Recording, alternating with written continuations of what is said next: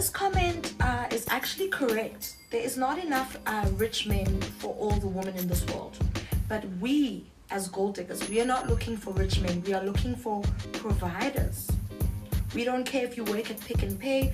We don't care if you work at the garbage place, you collect garbage. As long as you're a provider and you're not expecting a woman to give you money or a woman to breastfeed you with her hard labor, her hard work. So please, sir, if you thought that this was some type of uh, comeback, it's not. You're actually right. But it doesn't take away from the fact that women need providers. Don't build men. Don't give them money. Don't help them financially. Date, even if it's an average guy. I've dated plenty of average guys who still took care of me financially. And that's what matters. Doesn't matter